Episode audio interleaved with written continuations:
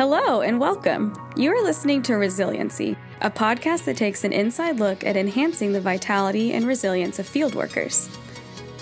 From experts in member care to frontline field workers, our guests will bring you their experience, their lessons learned, and always something practical you can take away and use to increase your resiliency in cross-cultural life and ministry. Co-hosts Silas West and Steve Finley are just one part of an ever-growing and strengthening net of member care in the Antioch Movement. They want to see Matthew 24:14 happen and do everything they can to help field workers have the kind of resilience that enables them to make it for the long haul. So, Maiko, welcome back. Thanks. You and Stephanie were our very first interview that we ever did for Resiliency about a year and a half ago. And I will tell you that episode on cultural adaptation is the most listened to episode ever so far. And I don't think it's just because it's been in the online the longest. I think it's because people listen to that and they say, man, I'm going to send this to my friends because I know they need it, especially to those first term friends, because I know this will encourage them. So thank you so much for sharing. Wow, thank you for saying that. Yeah. And again, today, just to be here with us, you've kind of had this stuck in America COVID sensation that so many people have. So we're not talking to you from across the planet right now. We're talking to you from right up and down I-35 here in Central Texas. Wish it were face-to-face, but at least we're getting to Zoom with you and see you right now. So welcome back, bud. We love you, and we're grateful for you to be here. Thank you. Let me just say I love you guys. Appreciate the podcast that you do, and it's one of my favorite podcasts, and you guys work really hard at it. So thanks for blessing people on the field and helping us have a little bit of burning fuel in our tank for the long haul. Appreciate all that you guys do as well. Yeah, you're very welcome. For those who haven't yet met you through that interview back last year, share a little bit about yourself and what you guys have been doing and where. Sure. Well, my wife Stephanie and I have been married for 28 years. We have four kids, three in their 20s, and we have one 12-year-old. We were in Indonesia for about 14 years doing church planning there and also community development. And then now we serve on the International Field Office team in Southeast Asia. And I am the field director of pastoral care, leading the pastoral care team who serves the 90 Antioch teams around the world. You guys do that stateside, and I lead the team that does that on the field side. And bottom line, I just want to be more like Steve Finley and Silas West when I grow up. Whatever. Jesus, you know he meant to say, be more like you, Jesus. Yes, I did. Lord, forgive me. But your grace that I see in y'all's life. Yeah, but actually, you guys do such a great job with pastoral care, and you've built this out for so many years.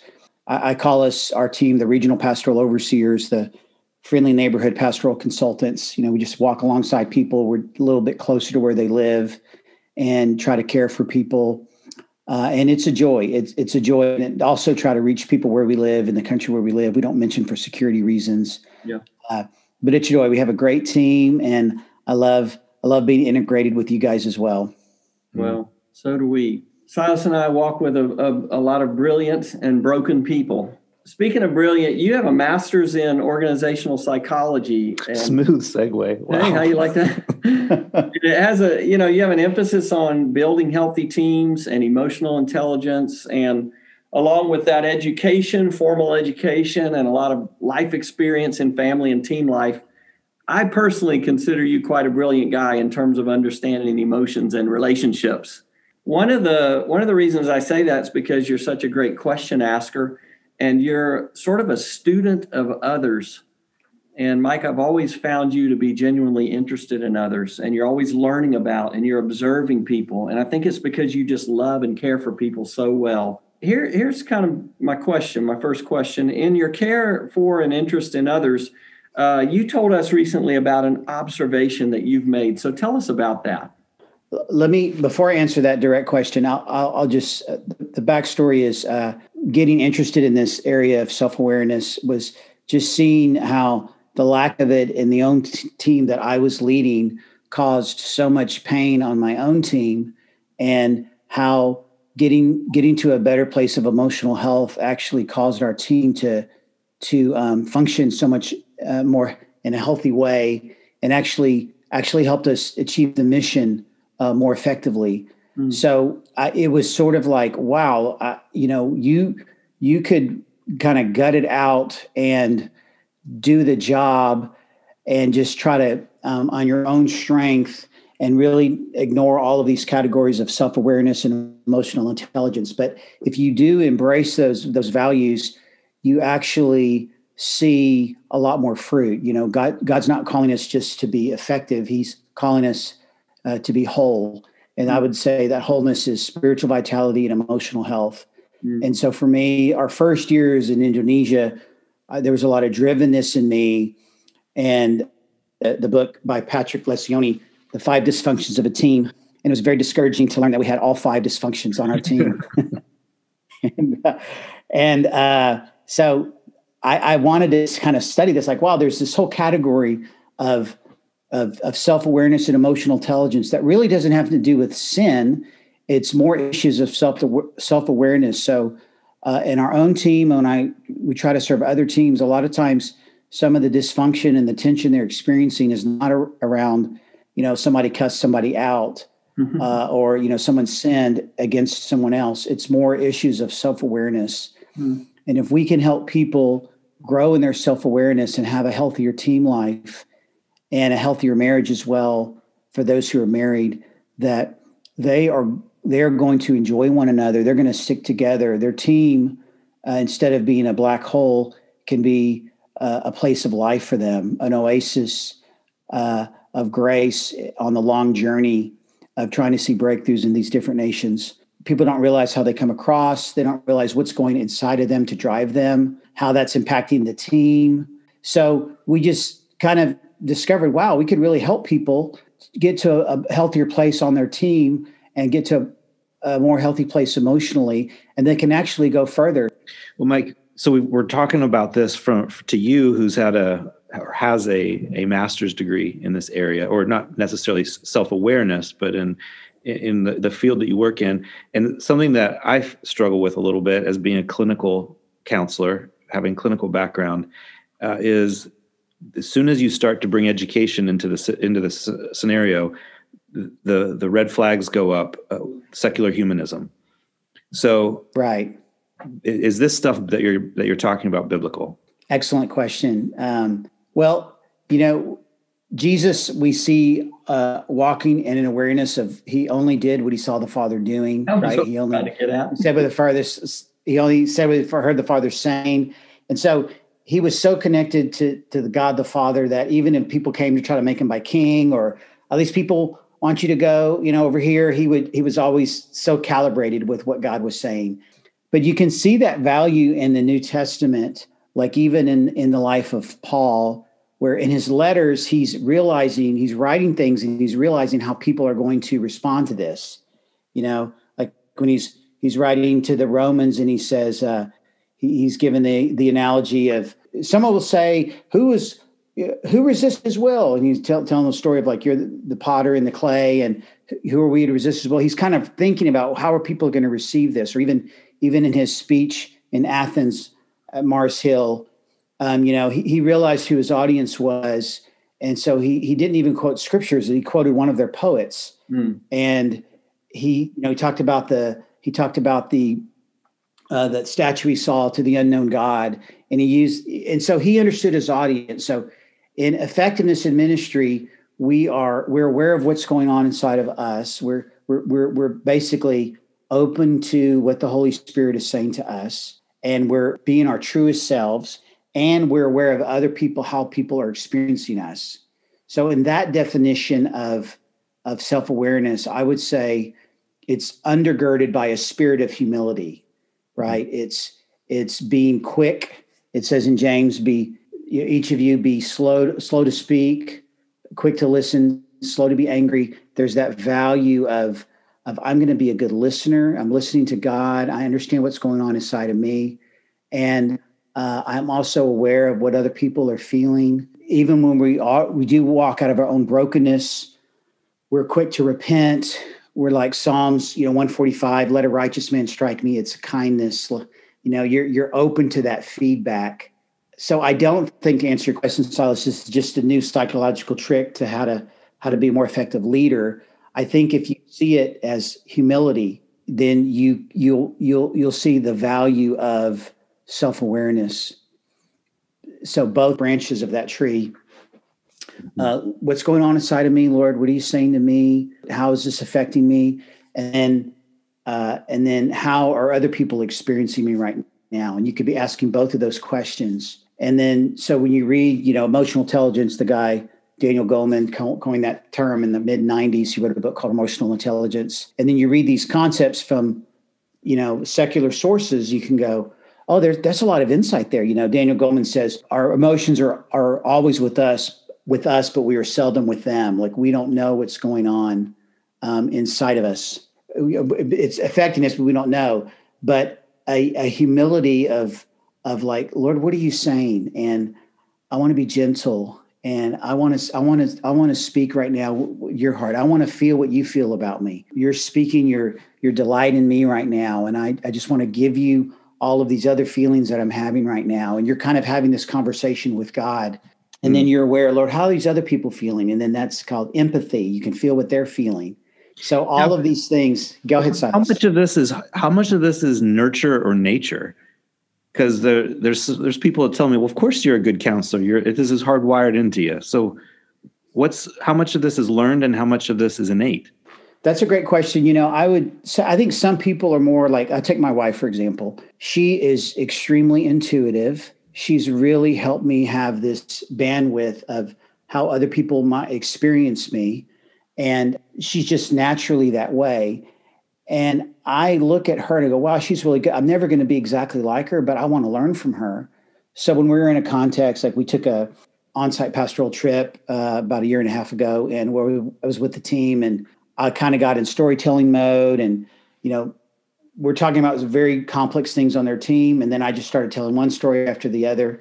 And on the way back to where we were staying, she said, honey, those were good stories. And, I don't know if it really hit the mark. Like, you were kind of telling stories and I could tell you were enjoying it. And I think they were enjoying it too, but I don't think you kind of missed the heart of what they were saying. She'll say stuff like that. Or if I'm coming on too strong or talking too much, she might give me a little double tap on the back, if we're in a Zoom call or something.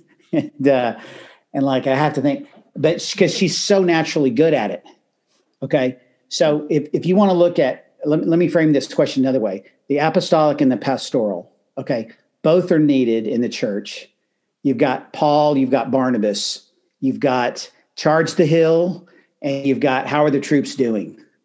Okay. So if you are like my wife is, she doesn't really have to work a lot on self-awareness. She just is very self-aware.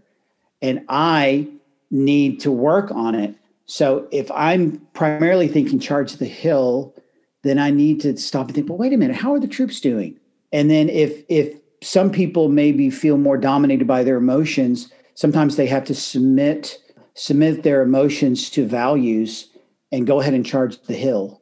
So there's a tension in the body of Christ that I think he baked in. So with Paul and Barnabas, who was right in that conflict over John Mark, and what is that, Acts 15, where they argued about what they should do, because Paul's like, he deserted us, he did not charge the hill very well last time.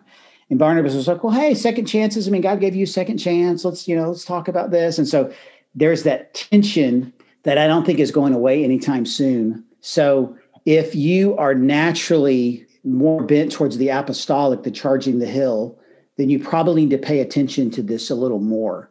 You probably think, okay, yes, I may inspire people to charge the hill, but do people feel loved and cared for by me?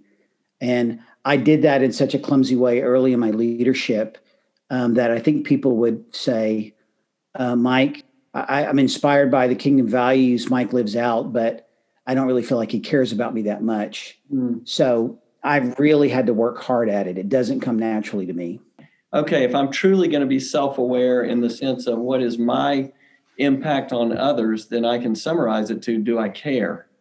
And what am I doing to actively show that I care? And that's what you just described in your sort of next stage of your leadership when you were leading your team, it was like, oh, caring for them, not just saying, let's take the hill right now and looking at bodies strewn on the hill that died on the hill, but rather, hey, I don't necessarily have to have everybody die on this hill.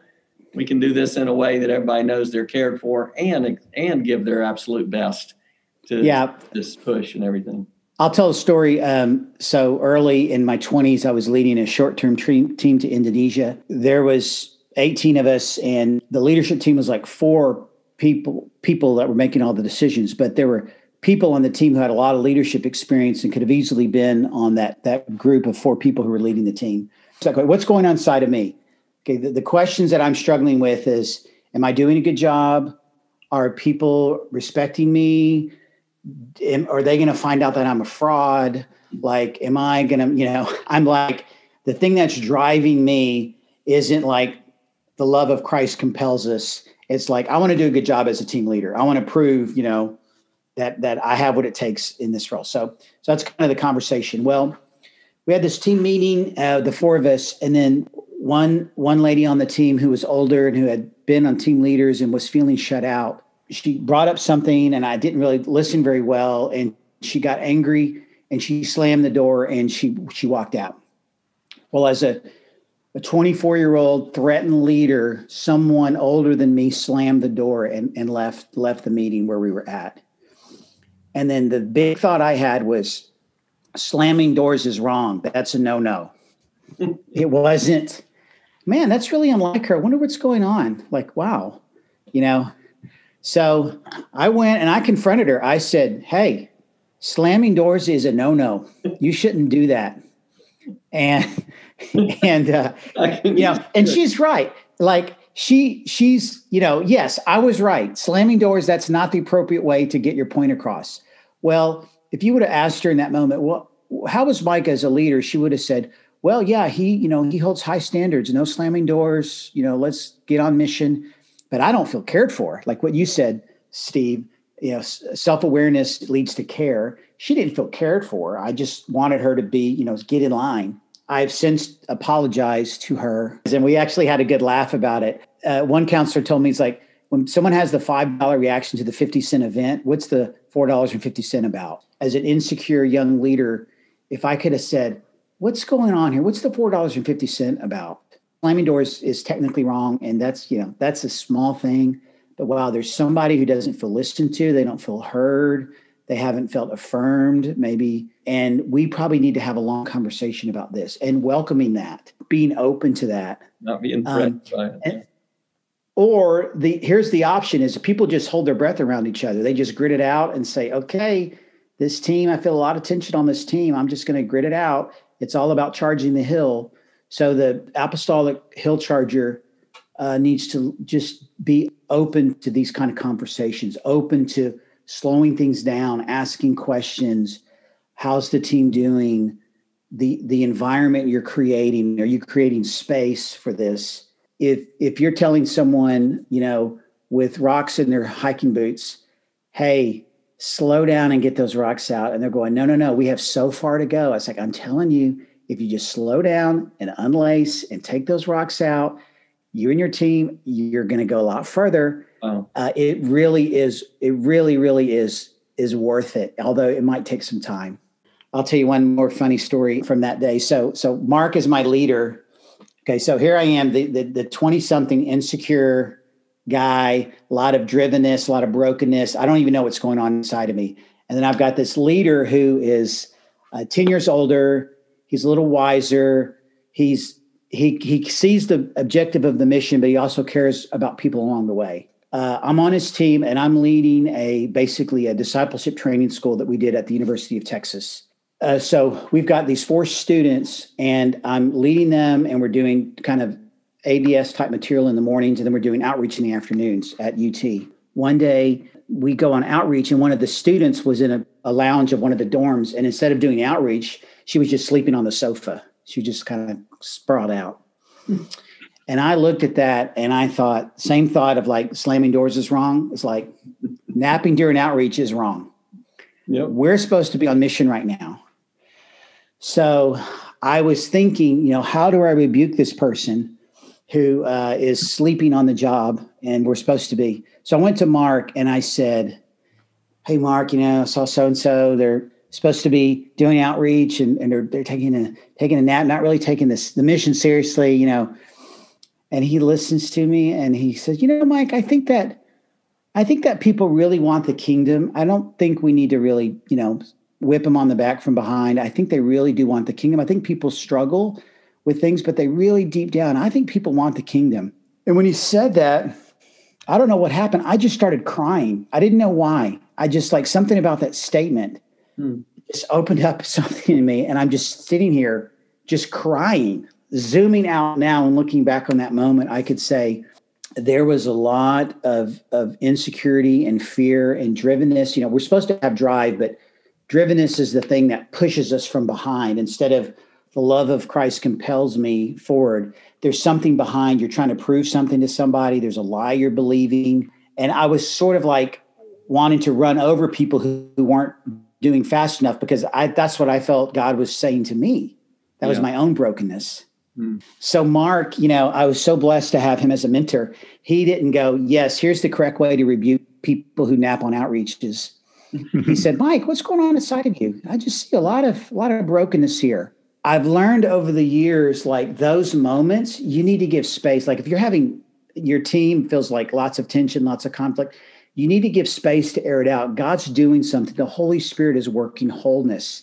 And it might feel like it's slowing you down, but eventually God is forming you into the leader who's a more emotionally whole, and people will feel that you really care about them, and they're going to stick with you for longer. They're not counting down the days to their term is ending. Wow. And they're going to bolt, and then they're going to say, God has led me, you know, somewhere else. Yeah. Like, what's going on? I knew that. So I do have another question though. The idea that we often judge our decisions, our actions, the things that we say, by our intentions rather than the impact that we have on other people. And so kind of think in that area of blind spots. Some of the most self-unaware people I know are people who really think that they're very self-aware. And unfortunately, some of those people end up in positions of authority or having spiritual impact on others. So what would you have to say about that whole idea of blind spots and that way we judge out from a place of intentions rather than impact? Well, it's kind of like having bad breath, you know, everyone else knows it, but you. And so, to have this value of like, okay, yes, it's not, do you have a blind spot? It's, you have a blind spot. My wife this morning, you know, it's like, why are you wearing that shirt? You know, it's like, why is this a fine shirt? It's like, that's a summer shirt. It's cold outside. It's short sleeve. That needs to affect me. Okay. Yeah, you're right. I'm working on a book right now and I just finished the first draft. So I'm getting some feedback. And for me to think this book is perfect. Here it is. Just tell me how great it is and don't give me any feedback. It's like, that would be crazy. Cause it wouldn't be a very good book. Cause I'm so familiar with the material. That's hard for me, even though secretly I might want people to say, this is a great book, Mike, don't touch a word. You know, people are giving me feedback and I have to open. It's the value of humility. So a leader, you have a blind spot. Other people are experiencing you in ways, but asking the question, how are people on my team? How are people that I lead? How are they experiencing me? Is going to lead to some data that will be really helpful to you. Like I'm thinking in that meeting where I'm doing all the talking, telling story after story, I'm thinking, wow, people are really engaged. They're laughing at my story. And the people listening to my story are thinking, this guy's going on and on and on. Mm-hmm. Now, are they likely to open up more? No, because they don't want to hear another story. Yeah. So for me to be open to Stephanie's feedback, hey, you were kind of going on and on and on last night. I can brush that away just like I brush away. Like if someone gives me feedback on my book, I say, no, you didn't understand my point. Let me convince you that your first impression is wrong instead of, okay, how are other people experiencing me? So you have a blind spot. Would you want to know if you had bad breath? Would you want to know if you had mustard on your shirt and you didn't see it? Like, yes, you would. You could just say, hey, can I ask you a question? You know, I really want to grow as a leader. And how are you experiencing me? Like, what have I missed you? Have you felt like I didn't really, I just kind of brushed off your opinion, or like, could you, I really want to grow in this, and just have that conversation. And then they're going, wow, there's this person is open to feedback. I don't have to like pray and fast for a week before I say something. Yeah. And so if you're the hard charging leader, you need to slow down and just say, how are you guys experiencing me? I really want to grow. And just like the open-handed question. And then they go, well, you're great. You're awesome. You're wonderful. Okay. Thank you. Second follow-up question. How are you experiencing me? Like, what would you say? Is there any way I could grow? Well, you don't really seem to be a good listener, or sometimes I feel you hear a little bit of the data and you boom, you give the verdict really quickly. You know, you're not being slow to speak and you're being quick to speak. And my coursework on this, on one of the classes we took, we learned about a CEO that he thinks he's like so compassionate. And then everybody they interview, you know, the anonymous surveys, and everyone says this guy could care less about our feelings. Mm. But he scores himself really high on empathy. So he hired a consultant to follow him around for a week, just taking notes and just saying like, you know, okay, you crushed that person. You know, sure. That look that you gave communicated you disdain for them, you know, mm-hmm. And they show them all this stuff. It's like, wow, that's really expensive. Could there be any shortcuts to this? You know, could there be like, do we have to go through brokenness? Do we have to go through all this team dysfunction? You know, could the Holy Spirit just zap us and say, okay, now I feel what you're feeling. I know it'd make your lives a lot easier. Mm-hmm.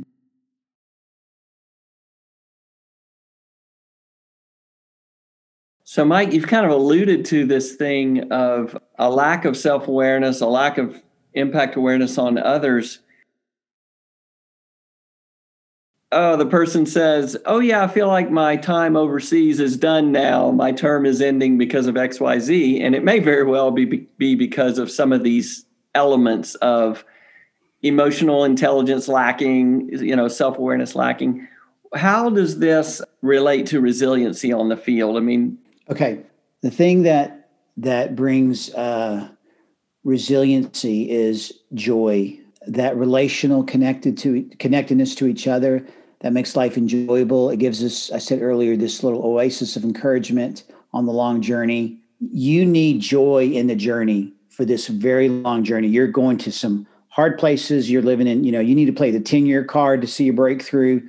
And so you have to really be aware of the things that steal your joy. One of the things that steals joy is team dysfunction, right? And it's the tension on your team. So you go, wow, like we have a long journey ahead. And if team is the thing that I just endure, it's like, man, I could be okay here if it wasn't for my team. Then you need to work on your team. You need to work on, and how to work on the team is for everyone to grow in their self-awareness. How are you experiencing each other? You know, we're doing okay in language. We're doing okay, you know, in making relationships. But man, team is just kind of the pain. I just endure my team. Well, that should be the place of life, just like marriage should be a source of life. And anytime your marriage is this place of discord, then, you know, it's like the car is making this terrible noise. Don't ignore it. Take the car to the shop, you know. Yeah. What's that clicking noise? You know, just say, it's fine. Cars, you know, cars are resilient. No, bring the car in. Be open to outside help sometimes. Let me pause you right there. There are people listening to this episode that they're not the team leaders who have the ability to call in the team trainers from their organization or, you know, wave the help flag and say, we need help. We're not doing so well as a team. But you're not in that position to be able to necessarily affect that change. Well, so some people in that situation, they're going, okay, team is not a place of life for me. There's a lot of dysfunction here. I'm just going to endure this. I would say first and foremost, you go to the Lord, do a lot of forgiving.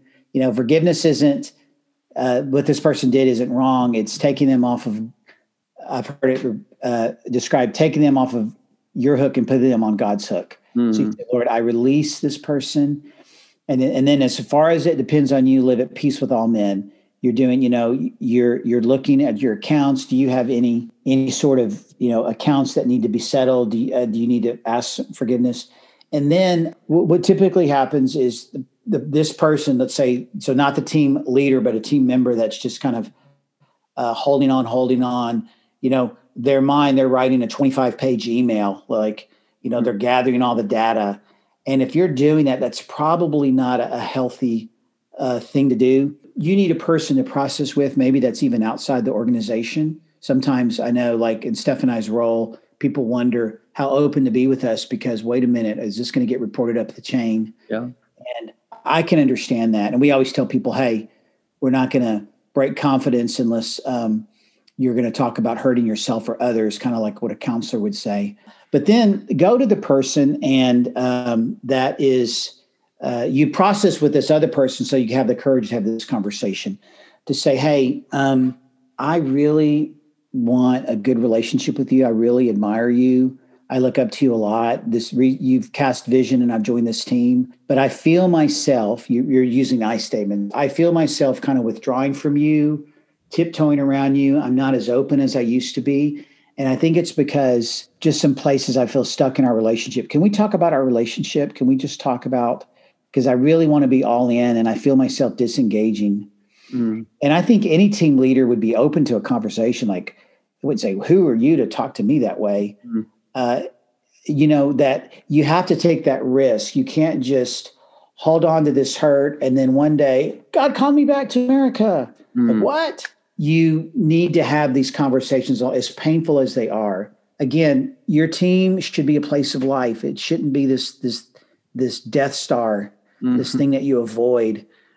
It really should be a place of life, and it takes a lot of work to get there sometimes. So I'd urge you to hang in there and keep engaging. So that's not an easy answer, I realize. No, but have some hard conversations in a spirit of humility. It's not like you finally get angry. You're always this, you know, you say real dramatically in the middle of the team meeting, right? You say, hey, here's a great phrase. I'm experiencing you as this. It doesn't mean I'm right. It doesn't mean I have God's big R reality over the situation, but my little R reality, as I look at you through my little straw, I'm experiencing you as this. Mm. If our listeners only remembered one thing from this interview, what would you say would be that one big takeaway that you'd want them to walk away with? Humility is hard. You have a blind spot. I promise you, you've got one. And we all do.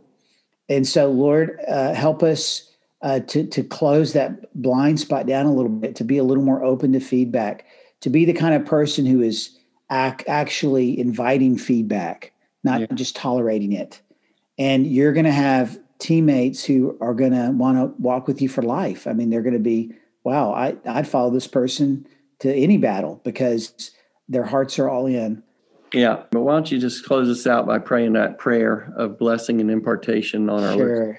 Sure, Lord, we just say we are a people who need your grace, especially in these times.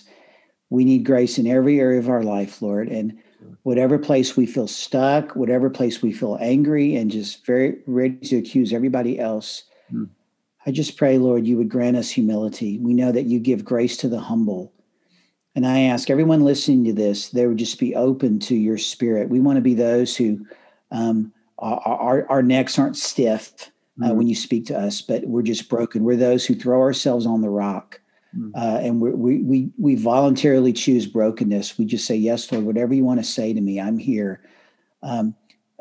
Speak, Lord, your servant is listening. Our heart would be engaged in that way, Lord. Thank you that you were the ultimate example, Lord Jesus, of humility. You didn't consider equality with God something to be grasped. You could have asserted your rights and said, everyone's going to listen to me now. But you didn't. You took the very nature of a servant. And I pray that we would do that in our relationships with one another, Lord, instead of just continuing on in our judgments against one another. Lord, we would release people. We would believe the best about them. And when needed, we would have these courageous conversations with people, Lord. Maybe the conversations that we've been avoiding, that we'd be able to get to the other side of some of these offenses and really have a real relationship. I thank you, Lord, you haven't called us to tolerate one another, but you say, be devoted to one another in brotherly love. There would be that devotion to one another that we would work through conflict. We would honor one another and we wouldn't just tiptoe around each other. Lord, I pray for every team member of listening to this, every team leader, we just embrace this value of humility, to be open to feedback, to not only be open to it, but to be asking for it, Lord, yes. And that you would give us much grace, Lord. We need grace, especially in the stressful season that we find ourselves in now. God, we need your extra grace, Lord. So grant us, Lord, an extra measure of humility, I ask. In Jesus' name. Amen. Thank you, Mike. Thanks, Steve. Love you, brother. Love all you do. Thanks for caring for so many people so well, including this podcast. Thanks. Blessings to you and Stephanie and the family. Bye-bye. Thanks so much. All right. Bless you. Well, listeners, thanks again for tuning in. That does it for this episode of Resiliency. You can follow us on Instagram at Resiliency Podcast. And so for now, I'm Silas West, and thank you for listening to Resiliency.